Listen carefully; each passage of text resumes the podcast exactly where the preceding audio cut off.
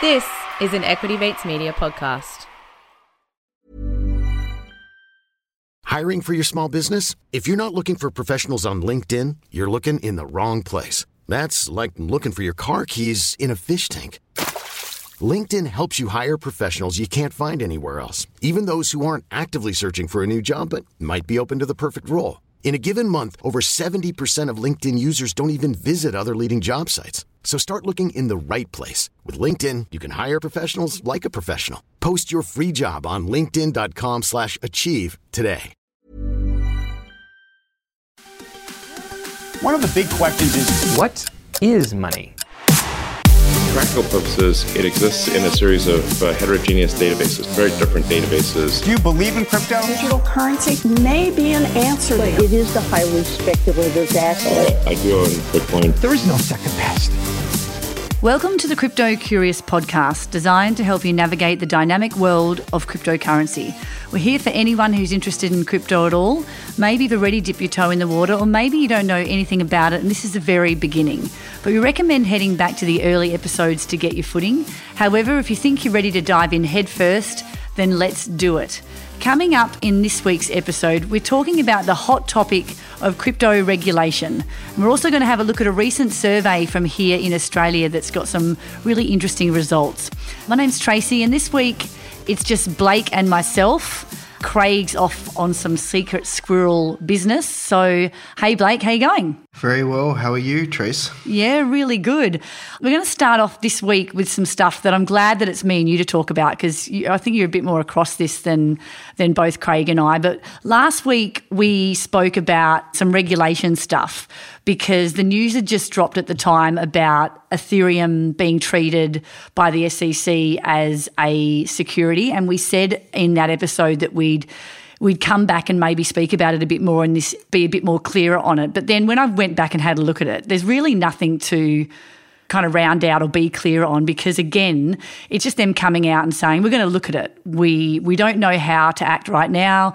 The SEC is again just saying that we're not clear on how we want to treat Ethereum, and it all comes down to that, that those principles of the Howey test. And again, this is just the start. And I kind of wanted to have this conversation with you because I feel that that this narrative of regulation is probably what we're going to hear about for the next 12 months and beyond. Do, do you feel that way? Yeah, so it's really interesting because the SEC came out a couple of years ago and declared that Ethereum wasn't a security. Mm. And now, you know, they're circling back on that decision. So it makes you think, you know, what's re- what are the internal pressures that the SEC has that are forcing them to relook at it? You know, is it internal stakeholders that believe that, you know, that the initial decision was incorrect or has new information come to light?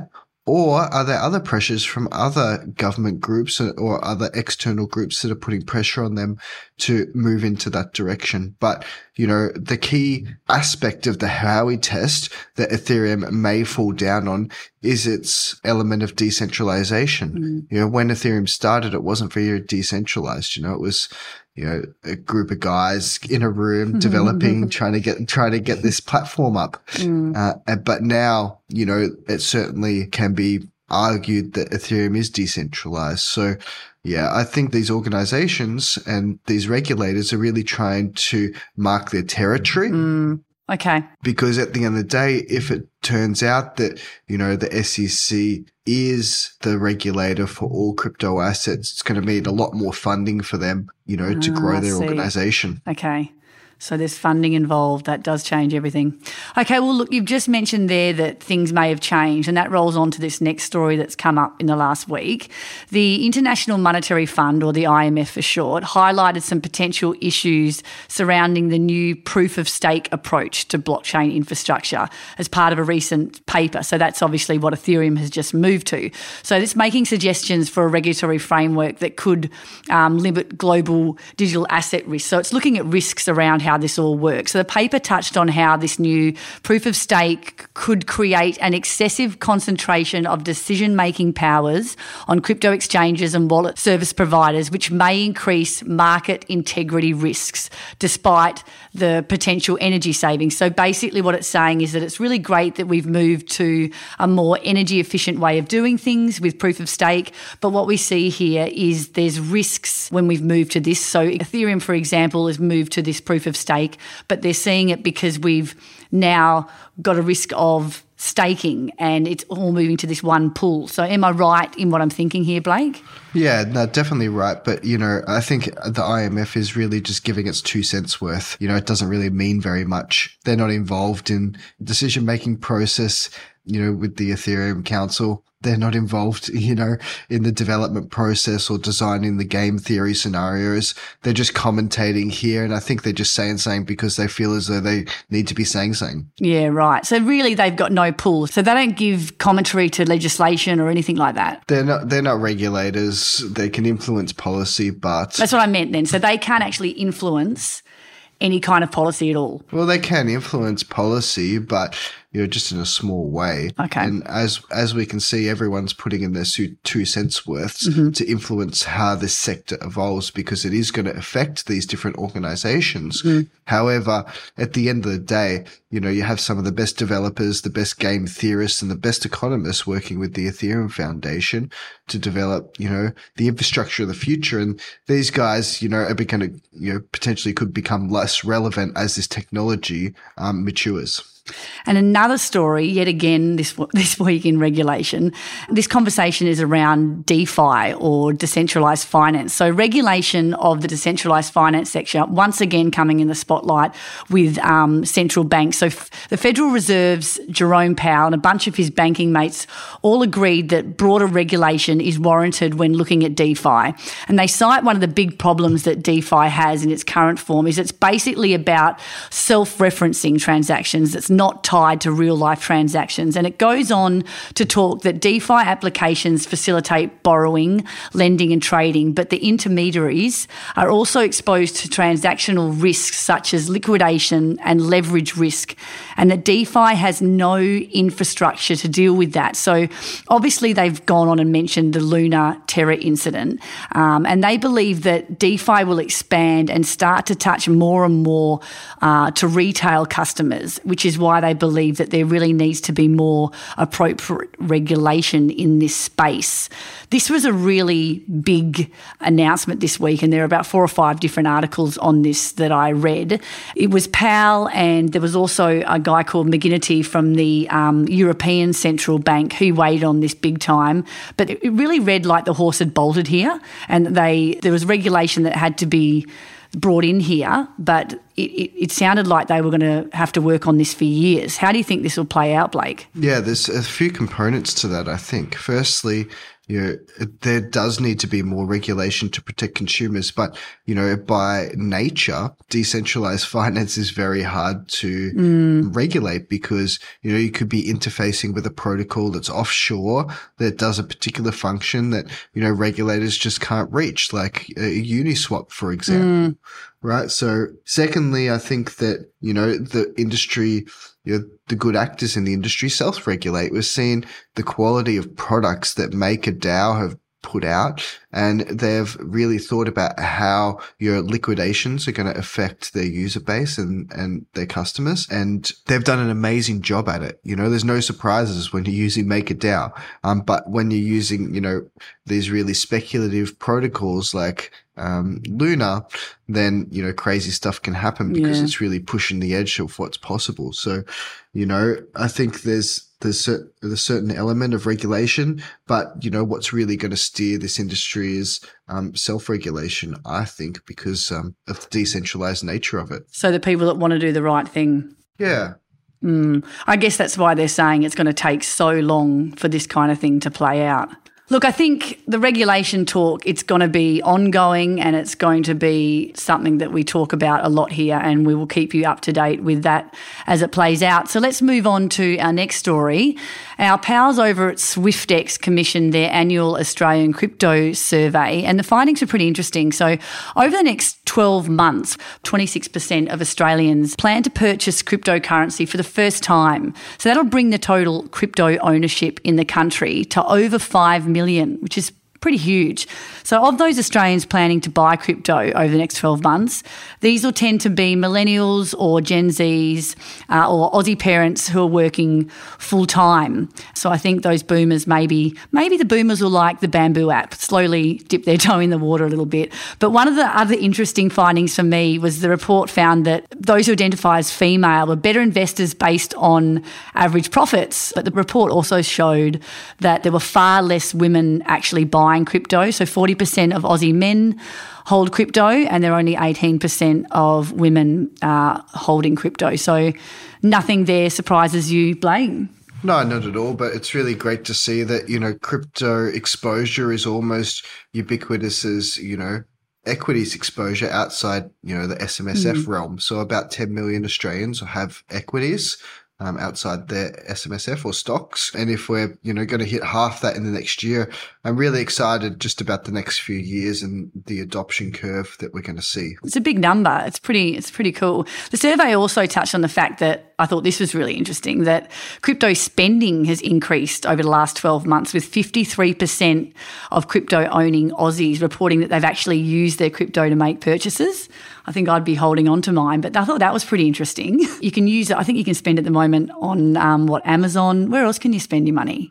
Not too sure, but I think you know certainly the adoption of the Lightning Network on Bitcoin has made this mm. more possible. You know, over the last twelve months, no one wants to buy you know, a small item with their Ethereum because mm. of the hmm. fees, and no one wants to buy anything with Bitcoin because of the block times, how long Good it takes to mm. for a transaction to process. But now, you know, a lot of wallets have integrated the Lightning Network um, for small transactions. It's just going to make it easier and easier for people to spend their their crypto on everyday purchases. It also touched on the lack of effective regulation remaining the key barrier to market entry for the, those non crypto users. So, yeah, if we could hurry up and maybe get that token mapping exercise underway, that would be great. So, we'll see if that's changed. So, looking forward to seeing um, the differences to next year's uh, survey. We'll move on and have a look at our next story, which is about Strike. Uh, Strike is a digital wallet that relies on the fast version of Bitcoin's network, believes that they can do something that no one else has done in half a century, which is challenge the credit card giants, Visa and MasterCard, when it comes to those everyday payments that Blake and I were just talking about. The Chicago based company on Tuesday announced an $80 million raise to further those ambitions. Now, Strike CEO Jack Mallers is a bit of a gobby lad, and he's been calling the dominance of the credit card firms uh, monopolistic and anti American. the funding round was led by 1031 and joined by new investors, Washington University uh, in St. Louis Endowment University. So apparently he's going to take it on. I don't know whether 80 million is enough to actually get this done. Blake, can it be done? What are your thoughts here?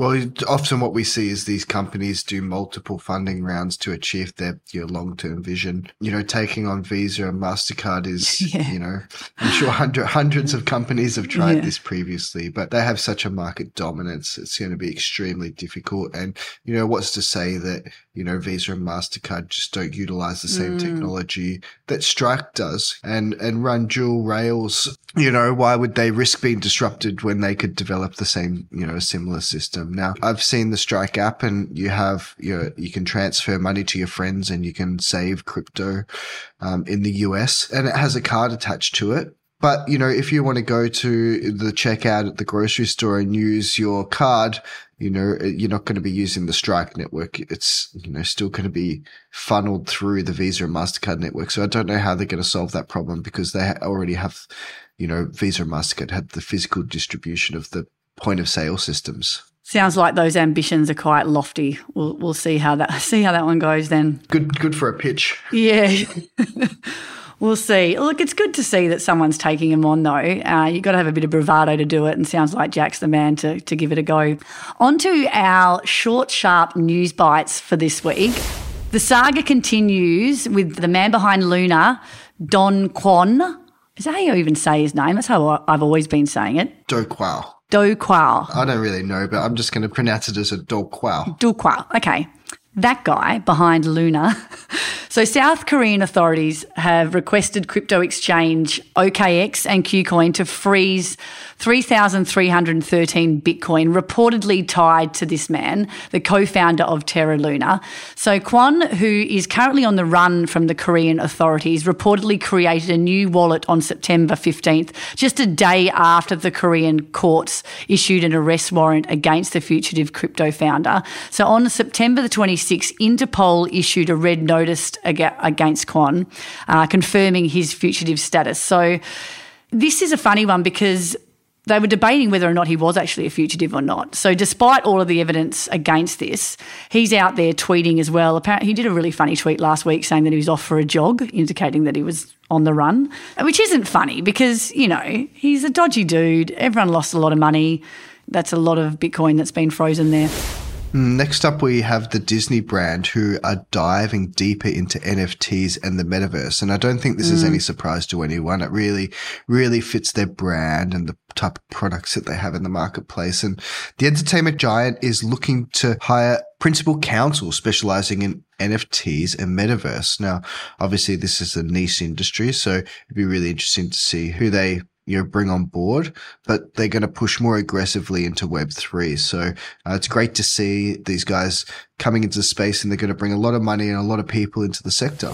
Next up, we've got Christie's, and they've launched a new on chain Ethereum NFT marketplace called Christie's 3.0. So, Christie's, as you might have heard already, had made a big splash into the NFT market space, most notably auctioning Beeple's everyday first 5,000 days artwork. Uh, that was 69,000 back in March of 2021.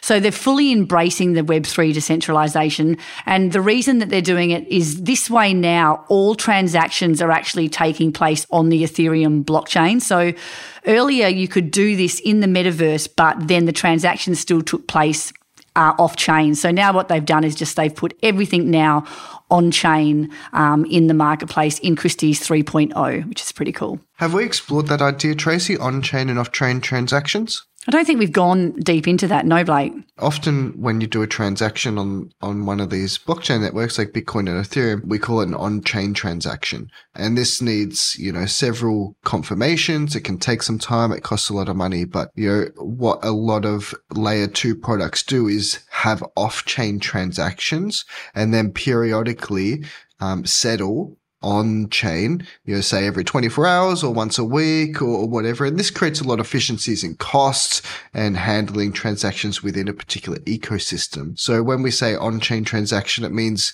you know, it's happening on, on the blockchain. Off chain means it happens, you know, on a private ledger. And then periodically it will be settled on chain. There you go. Hopefully that clears everything up for everyone. And next up, we have a big brand merge. Walmart is launching two new metaverses in Roblox and it'll be focused on fashion, style, beauty, and entertainment. So, you know, it, it's going to be interesting if people are attracted to this or not. It's an so, odd one. It's it's a really odd one. Yeah, yeah. I think what we're going to see is everyone trying to have a crack at getting some real estate and, and, and building products in the in these spaces, and you know, not all of them are going to succeed. So, yeah, we'll, we'll watch. I just thought it was thought it was a kind of weird partnering though, Walmart and Roblox, but maybe it's the demographics. We'll see.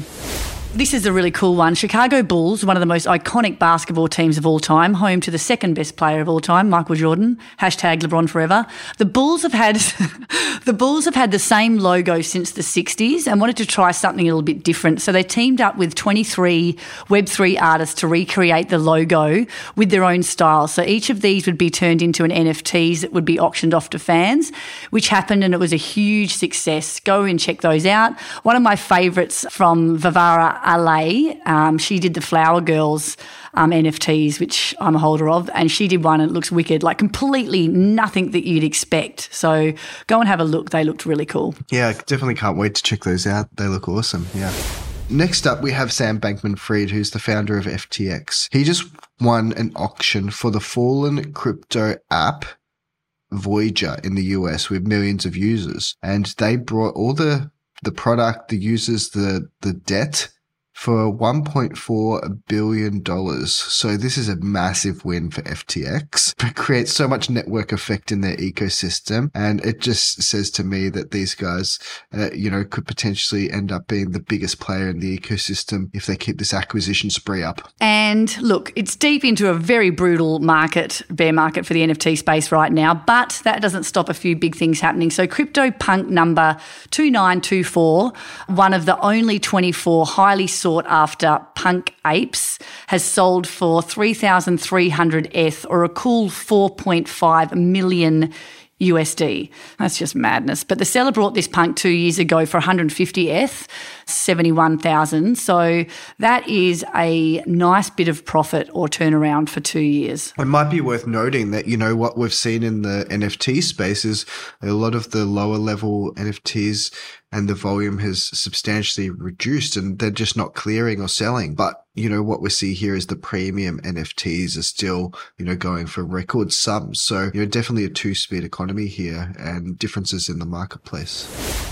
And finally, we'll just quickly mention that there's going to be an Australian pilot of a central bank digital currency. Now, the RBA is going to do an EAUD to commence in mid 2023. I haven't looked into too many of the details, but I'm sure we'll um, report on, you know, what comes to light but it's really going to be interesting to see what what chain they use, whether it's Ethereum, whether it's a private chain. You know, I'm sure many many groups are bidding for the opportunity to be involved in this pilot, and you know, it's going to be really interesting to see who participates in the pilot. You know, which banks, you know, which big businesses, um, how they use it, you know, how smart contracting comes into it, um, because this is really going to set the context for the future of commerce um, in Australia and, and potentially you know, elsewhere. So.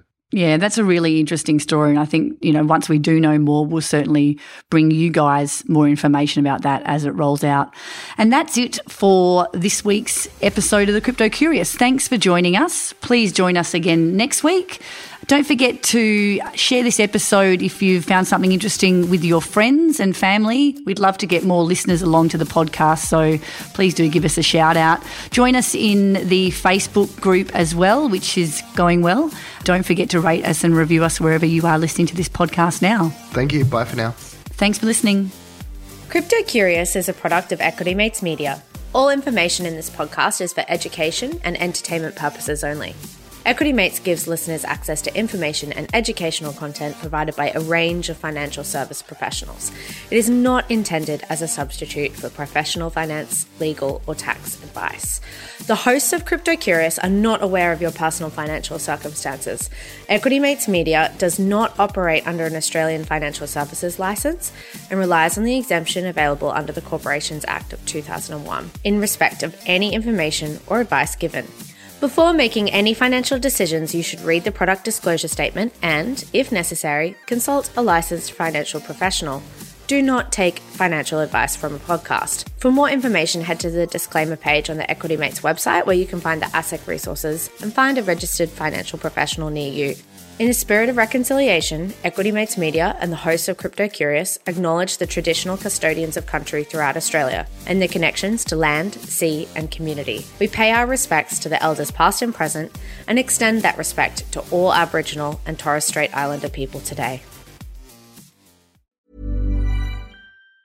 Planning for your next trip? Elevate your travel style with Quince. Quince has all the jet setting essentials you'll want for your next getaway, like European linen premium luggage options, buttery soft Italian leather bags, and so much more. And it's all priced at 50 to 80% less than similar brands. Plus, Quince only works with factories that use safe and ethical manufacturing practices. Pack your bags with high-quality essentials you'll be wearing for vacations to come with Quince. Go to quince.com slash trip for free shipping and 365-day returns. Ever catch yourself eating the same flavorless dinner three days in a row? Dreaming of something better? Well, HelloFresh is your guilt-free dream come true, baby. It's me, Keke Palmer. Let's wake up those taste buds with hot, juicy pecan-crusted chicken or garlic butter shrimp scampi. Mm. Hello Fresh. Stop dreaming of all the delicious possibilities and dig in at HelloFresh.com. Let's get this dinner party started.